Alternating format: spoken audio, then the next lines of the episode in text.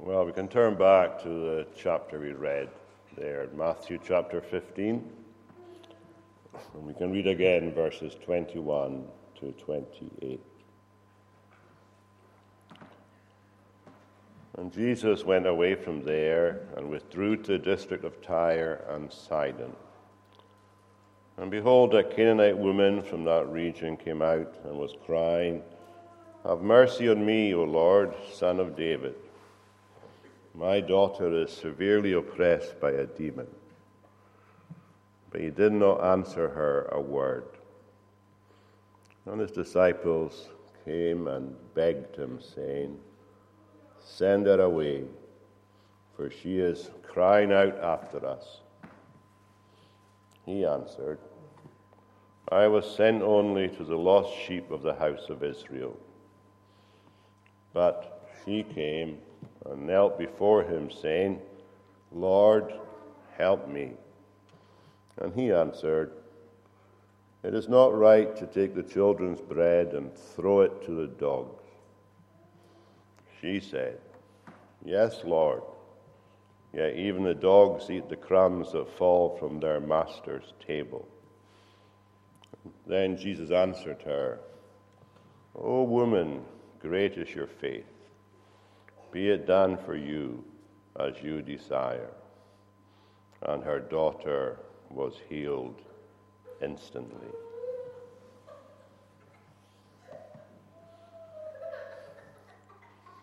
Here in this um, incident, Jesus and his disciples are having some kind of break. They've gone away up north out of Israel to the regions of Tyre and Sidon. Indeed, Mark, in his account of this incident, tells us that Jesus had arranged for a house to be uh, for them to stay in. So there, no doubt, the disciples were looking forward to this uh, break with Jesus. They would have assumed, no doubt, that being away up outside of Israel, nobody would disturb them. And they would have Jesus to themselves. And we can understand that desire, can't we? A few days away with Jesus. What more could a person want?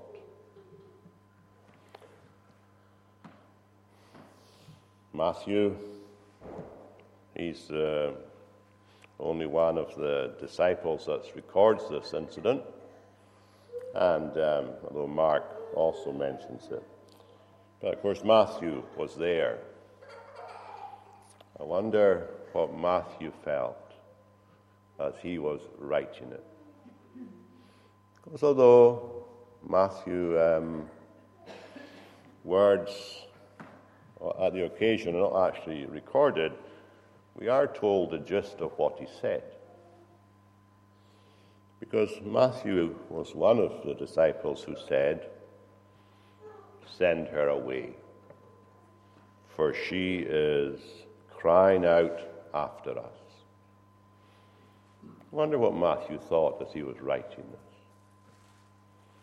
Would he re- recall that response with a degree of pride? Or would he be very embarrassed that this had been his response? Anyway, here they are. And of course, this woman, she is, the description of Jesus made of her has become a kind of well known one liner. She's a person of great faith. We might not have thought so, given her background and so on.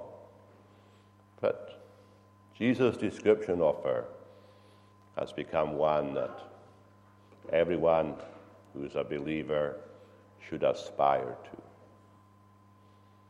Because I suppose it is worth asking ourselves at the start of the service What does God think of our faith? Would Jesus say to us, Great is your faith? So, just like us to think about this lady's experience today, just like to think about it under five headings Providence, the thing we can't escape. Providence. Then, problems. Something else we can't escape either. Usually happen. And then there's her persistence. Not always happening. And then her problems increase. Instead of having one problem, she has problems. And that can be a common experience too, can't it? And then, lastly, her petition. So just want to think about these things. Providence. Well, there she is in Sidon. Can't tell you if anything important ever happens in Sidon, or Tyre for that matter. Their days of glory are long in the past. Like everywhere else, they're now just um, part of the Roman Empire. And there may or may not be the case that an important person came there. Maybe politicians came. Maybe people famous for other reasons came. But one day, Jesus came. Now, this, um, you know, important people come to Inverness. Maybe royalty come. And we might go and stand at the, on the street waving our little flags, or we might not bother. All kinds of other important people might come, politicians. And again, we might go and see them, or again, we might not. But if we had something wrong with us, and the one person in the world who could deal with it came to Inverness. What would we do in that situation? If we were really desperate to get an answer, to get a cure, what would we do if the person who could deal with it, the only person in the world, suddenly appeared? I think we would do what this woman did, wouldn't we? Because after all, Jesus was famous for sorting the problem that her daughter had. Her daughter's problem, as we're told there, was in some way she was suppressed by a, a demon. The powers of darkness had affected her in some way.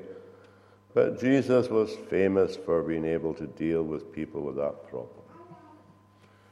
And here he is, he's come in God's providence right to where she is. And if someone like that came to us, we had a problem, surely we would go and do something about it. Providentially, of course, the biggest problem seemed to be the 12 men with Jesus. They looked like a kind of bodyguard a set of men positioned there to make sure that nobody could get near him. I mean, that's what it looked like. It looked like as if the biggest barrier in God's providence to her getting help were those with Jesus. I wonder how often that happens. But anyway, here they were in God's providence. It just happened. She didn't arrange it. She had no power to force Jesus to come to her place, but there he is. He's arrived. And she decides to use her providence. And you know, we don't have anything else we can use. It may sound absurd, but the only thing we can ever use is providence.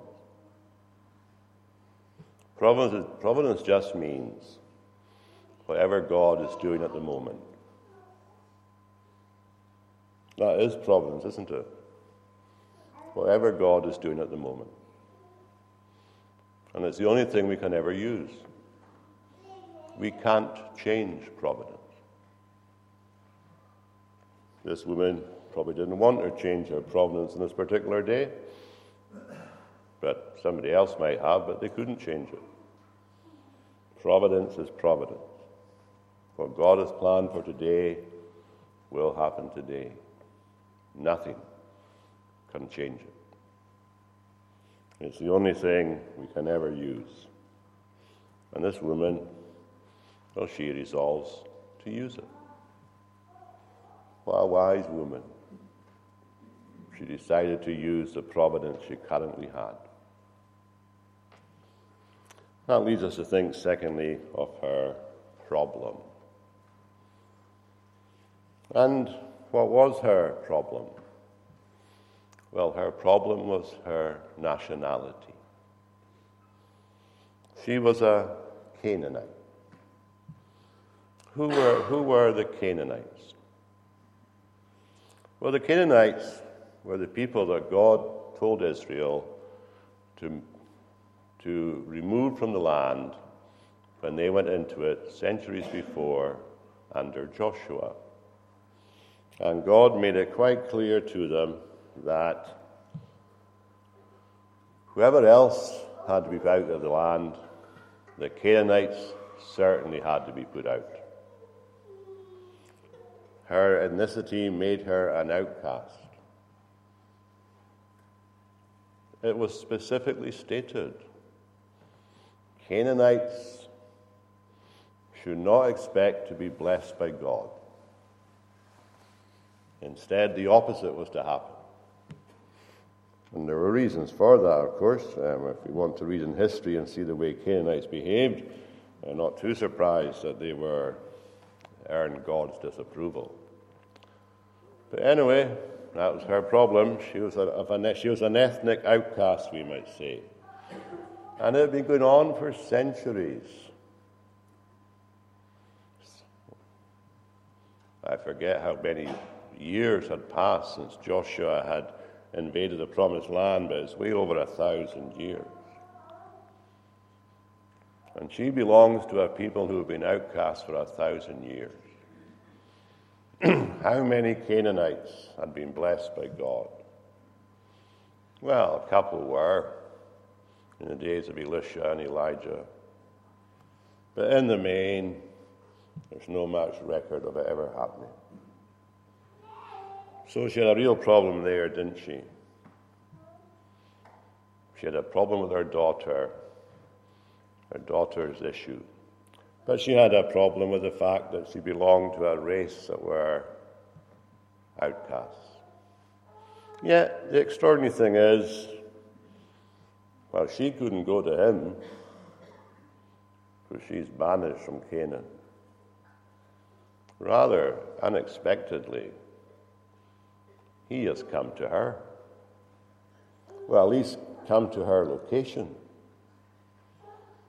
And there he is, walking about. He's not trying to hide himself, he's walking about. And I suppose even in that, there's a kind of illustration of Jesus' life. Now, he, he came to the place where the outcasts live, didn't he? Is that, is that not the story of his life? I mean, this poor woman of Canaan. She was, um, we might say, suffering the long term consequences of her ancestors' sins. But we, we're suffering the consequences of our own sins. And we are outside God's kingdom by nature. And there's no way for us to get to God's kingdom by ourselves.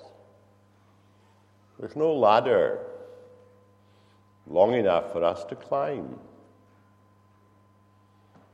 But the extraordinary thing is, as we know, is that Jesus came to the outcasts, to a world of outcasts. And that's the whole point of his mission. He never came to help anybody who wasn't an outcast. the only ones he did help were the outcasts. So even in his little journey here to, to Sidon, we see a picture of his mission that he came to help those who had no hope, who were lost, who were under God's judgment, who were facing a dark future. But he came right to where they were and lived among us and showed to us that God wanted to bless us. And did that, didn't he? By walking around, speaking to people, and then going to the cross and dying there and paying the penalty for sin. But anyway, there's this woman with this horrendous burden. And Jesus is there. If we were there, what two and two would we put together? We know what she did. But as we think of this woman, and we just mentioned her ancestry, and the fact that they are her ancestors, her nation, however big they were, that they are now living in this location in the north of uh, modern day Lebanon. What does that tell us about the God of history? You know, 1200 years before this, our people had been made to move to this part of the world. What's God doing? What's He preparing for? What's He arranging? What's His long term strategy? Well, whether we realize it or not, her ancestors were put where they were so that centuries later she would meet Jesus. Isn't that extraordinary? Her ancestors were put where they were so that centuries later she would meet Jesus.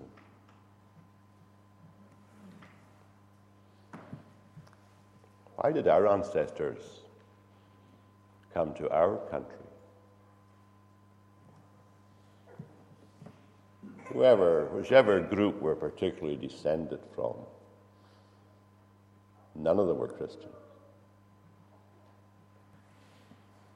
Whenever these people movements occurred long ago in the past, and the people from whom we are descended came to this country, they had no concept of God.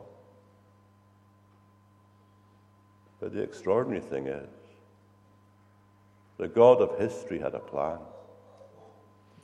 And the God of history's plan was that people like you and me in this particular place, the descendants of these unknown people, that here we would hear the gospel, that here we would meet Jesus. Isn't that incredible? God was working so that people like you and me would be in a location where the gospel would come to our ears and where we could be embraced by the Savior. God didn't start thinking about you the day you were born.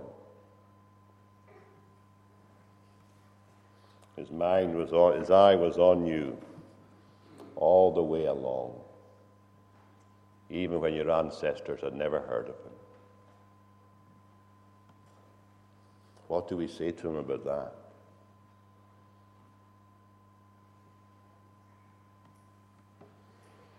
That was her problem. An ethnic outcast. But we can see that um, she was marked by persistence. It's little words are very important. And when somebody says to behold something, that means that that is something to notice. I don't know if we noticed the word behold in the verse that we were reading. Because when I, Matthew says there, and behold, who's he telling to behold? He's not, he's not telling the people that were around at the time the woman did this. He's telling his readers that they're to behold it, that they are to stop. Something's happening here that's totally unexpected. Behold, a woman from the region came out and was crying. Doesn't mean she was weeping, it means she was shouting. And it's an imperfect tense. She didn't just say it once, she said it numerous times. She was determined to be heard. She had to persist. Not because Jesus was deaf. Jesus heard her the first time. But Persistence is part of the normal Christian life. We have to persist in everything. We have to persist in our profession, and we've also got to persist in our prayers. I'm not sure we always think that.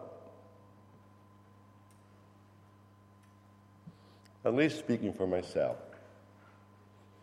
Now, it's a very simple test for that. All I have to do is ask myself, how many prayers have I not persisted in? I mean, that is a question, isn't it? How many prayers have I not persisted in? And that tells me, and I suspect it also tells you, that persistence in prayer is not something we've really taken hold of.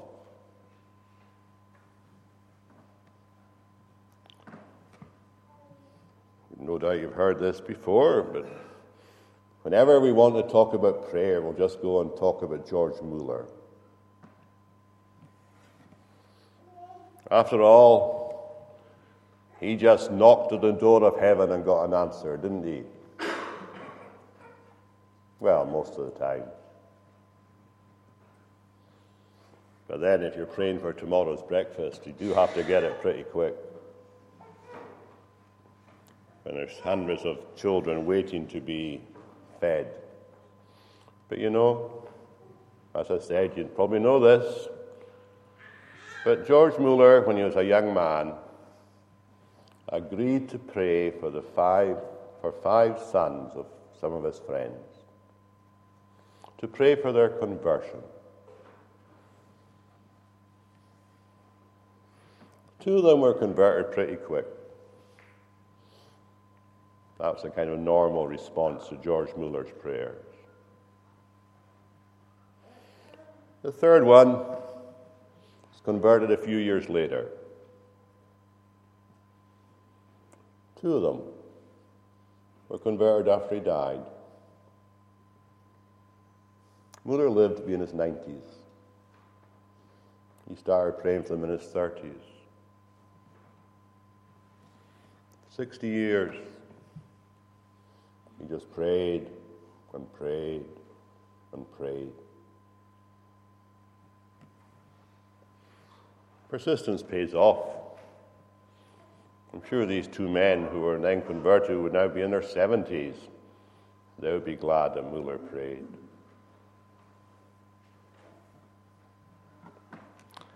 This lady's prayer, her persistence. What would you have prayed to about God with, her problem? What would I have prayed to her about her problem? There she is, oppressed by a, a power far bigger than her. You know what I'd have prayed for? I'd have asked God to show his power and liberate this girl. After all, that's what she needed, isn't it? Power. Lord, show your great power and free this girl. But that's not what she prayed for, does it? She didn't say, Lord, display your power for me. Instead, she prayed,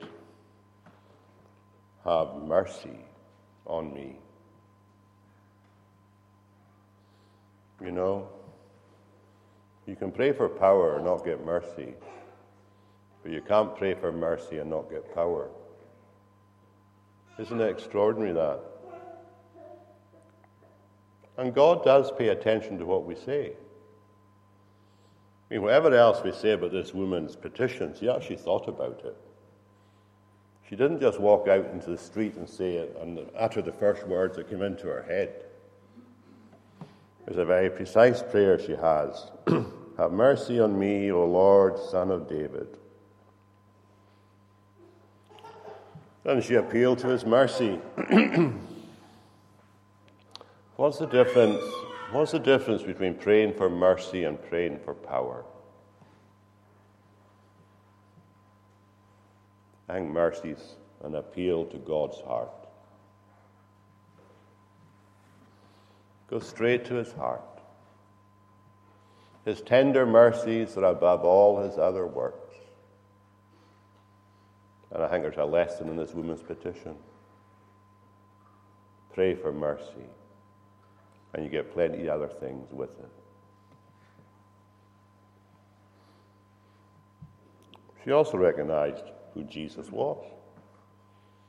This is quite extraordinary. How does she know all this about him? Son of David. What does she mean by that? Well, it just means she recognized he was the Messiah. But what could the Messiah do for her? After all, she's an outcast.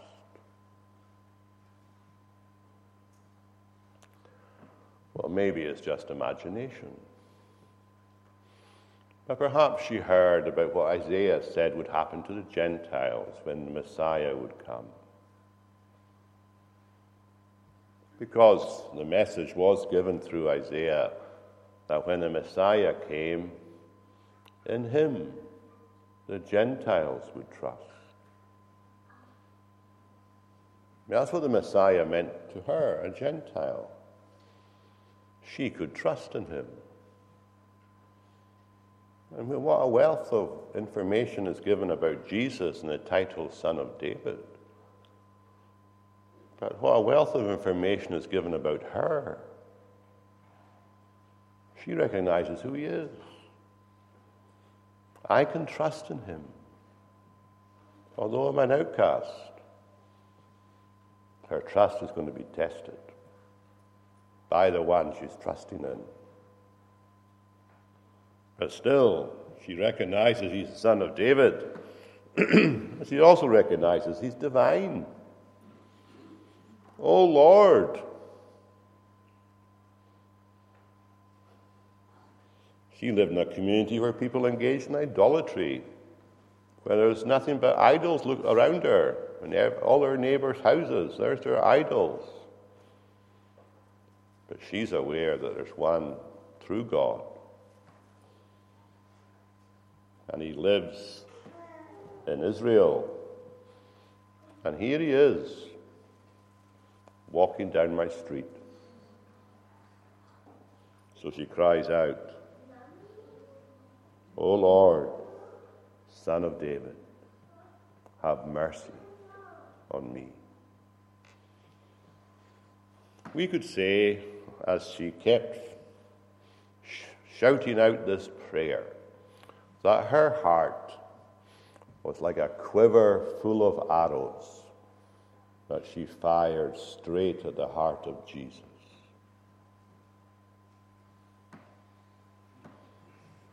How's our persistence? Is our heart a quiver full of arrows that goes straight to the heart of the Lord? Or do we give up? Because he doesn't answer at the time we stipulate. So she persisted. But if anything, her problems get worse.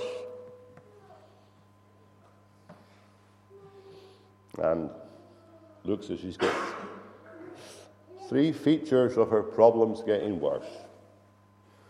The first one is the silence of the Savior.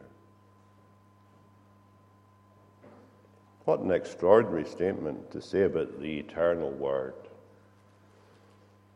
But he did not answer her a word. This wasn't his normal method, of course, was it? I mean, when he went to, when he came across the other pagan woman that, whose story is recorded in John chapter 4, the woman of Samaria, and the Samaritans were just as much pagans as the Sidonians. Because the Samaritans were a people that had been in, moved into that area by the Assyrians. Samaritans are not half Israelites. They're as much on the outside as Sidonians were. But when Jesus meets the woman at Sychar, he has a long conversation with her and tells her, I am the Messiah. He's got plenty to say to her. And then when he meets the Gentile man who lived in Gadara, who we are told about him that he had a thousand demons inside him. Jesus initiated the conversation, spoke to him, and dismissed a thousand with a word. But here comes one woman who's as much an outsider as the other two, but whose problems is a thousand times less than the man in Gadara. But Jesus hasn't got a word to say to her.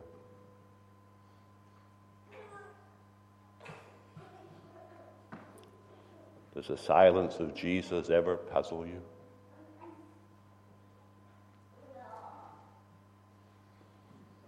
It looks here as if the silence of Jesus encouraged the disciples to speak.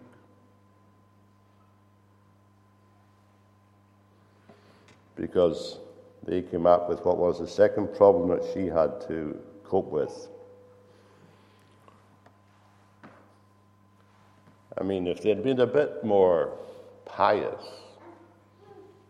Maybe the disciples should have said to Jesus, Answer her prayer so she'll stop pestering us.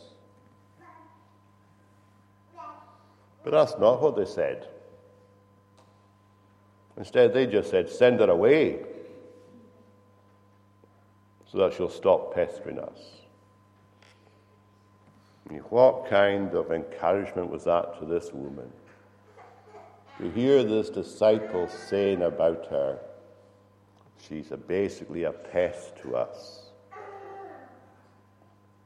Send her away.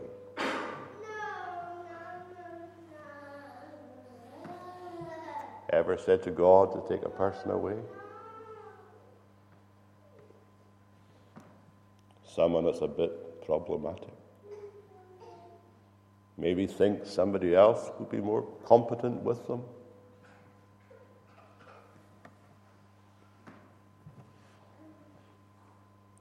And then on top of that, Jesus eventually speaks. And the truth that he speaks is not very encouraging, is it?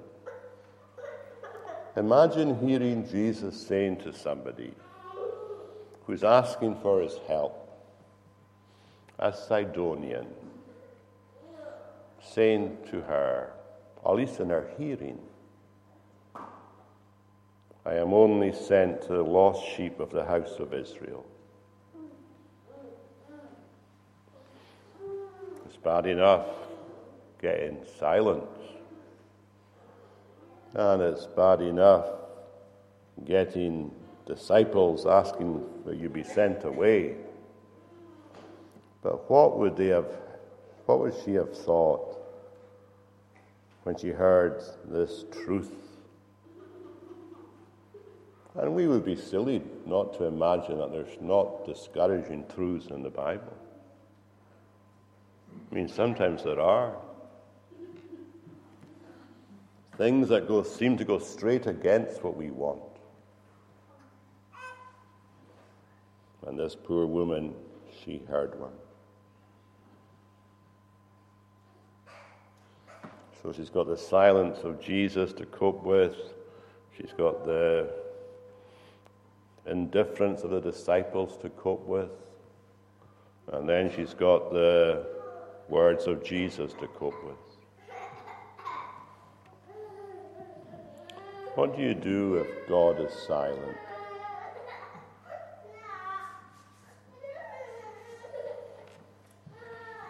What do we think when we're singing Psalm 40? I waited patiently for the Lord my God. What image goes through our minds when we sing that? What I think goes through our minds sometimes is waiting serenely. Because patience now is a kind of virtue. But that's not what the psalm means. It's not, I am waiting serenely. I'm waiting with perseverance. Until you take me out of this mire that I am in.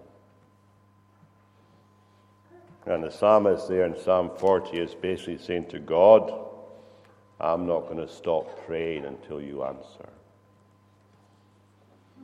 And whatever the discouragements, I'm going to keep going. And how about the psalmist in Psalm 28? To you, O Lord, I call, my rock, be not deaf to me, lest if you be silent to me, I become like those who go down to the pit. Hear the voice of my pleas for mercy. It's almost as if the woman had written the psalm. It was actually David. But there she is, crying for mercy, and God is silent. Things seem to be getting more and more difficult. So, what does she do to get her petition answered? Well, she changes her position. Maybe she said to herself, this is just a guess, of course. Maybe she said to herself,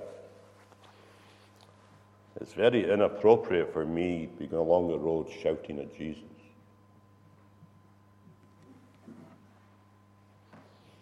Maybe there's a better position I can take. As I say, that's just a suggestion. But she changed her position and she came and knelt before him.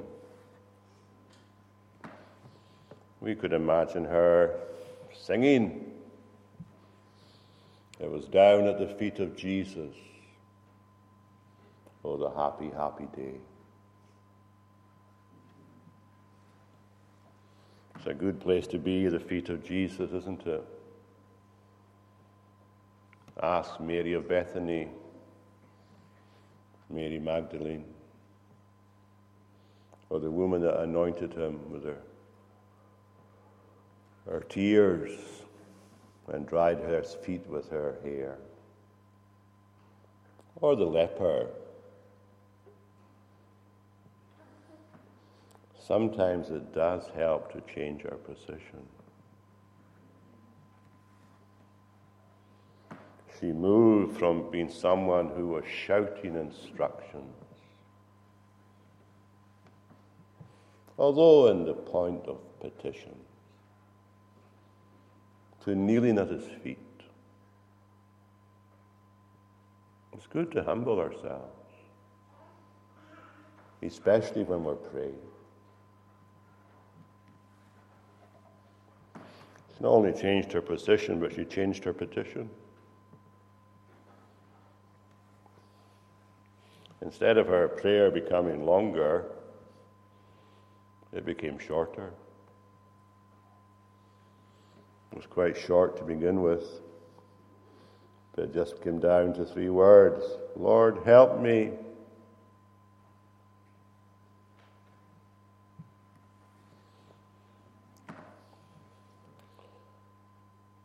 I don't know how often she prayed that one. Maybe only once, who knows? But the extraordinary thing about this new petition, um, from this new position, is that Jesus answered her.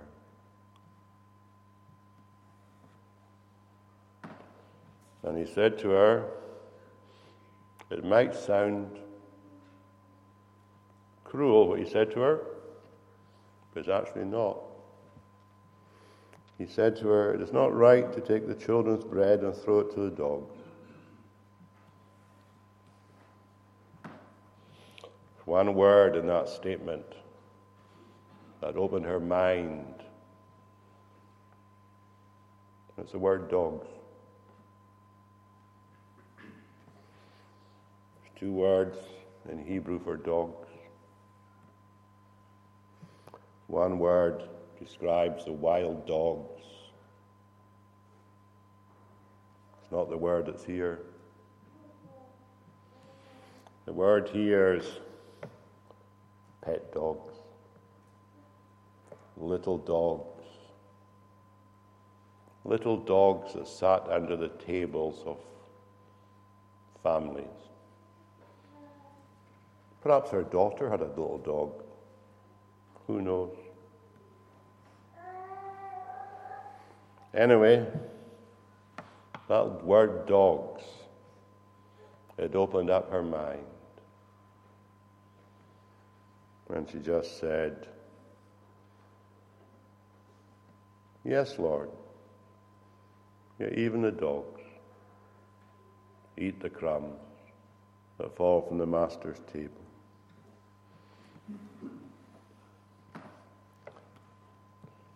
She's just saying to Jesus, isn't she? I'm happy to be a pet dog who gets a crumb. She's also saying something else. She's saying, if you heal my daughter, it's the equivalent of a crumb.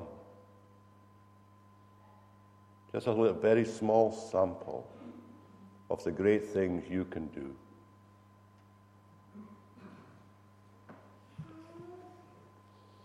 And Jesus responded to her, Woman, great is your faith.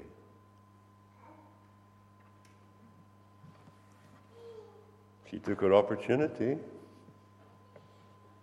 Jesus only there for a few days. She persevered, kept going, although people put discouragements in her way. And she listened very closely to what Jesus said. And she just noticed dogs.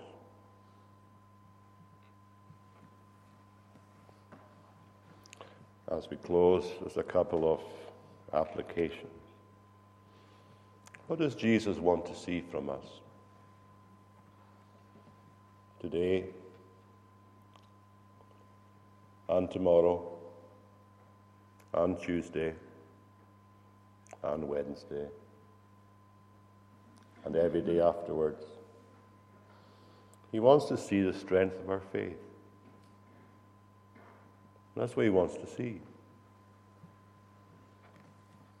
And what we're prepared to do to show we have faith. This woman showed what she was prepared to do. Jesus strengthens, Jesus looks for the strength of our faith. The disciples, they didn't show much strength of faith, did they?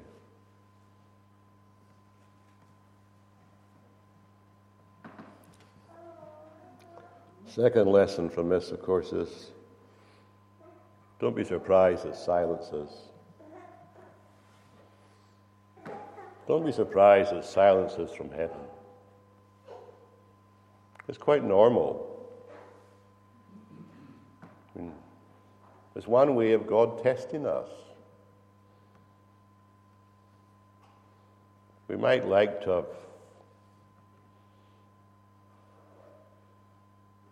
I suppose, heavenly caresses all the way to glory. But sometimes what we get is heavenly silences.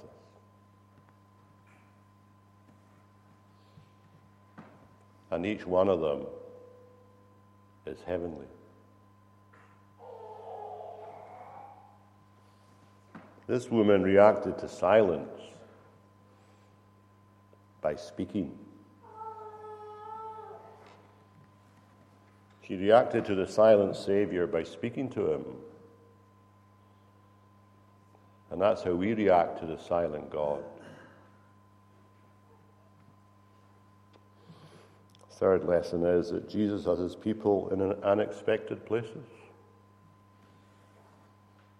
Who'd have thought there was a believer living in Sidon, all by herself? But there she is. For all we know, maybe she had prayed that Jesus would come to Sidon.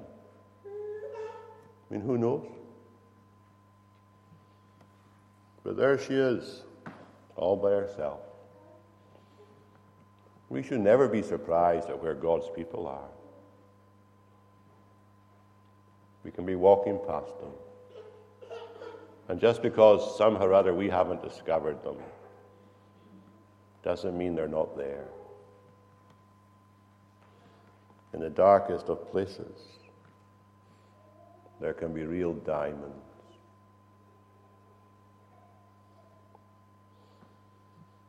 The last lesson is even God's crumbs are great in size.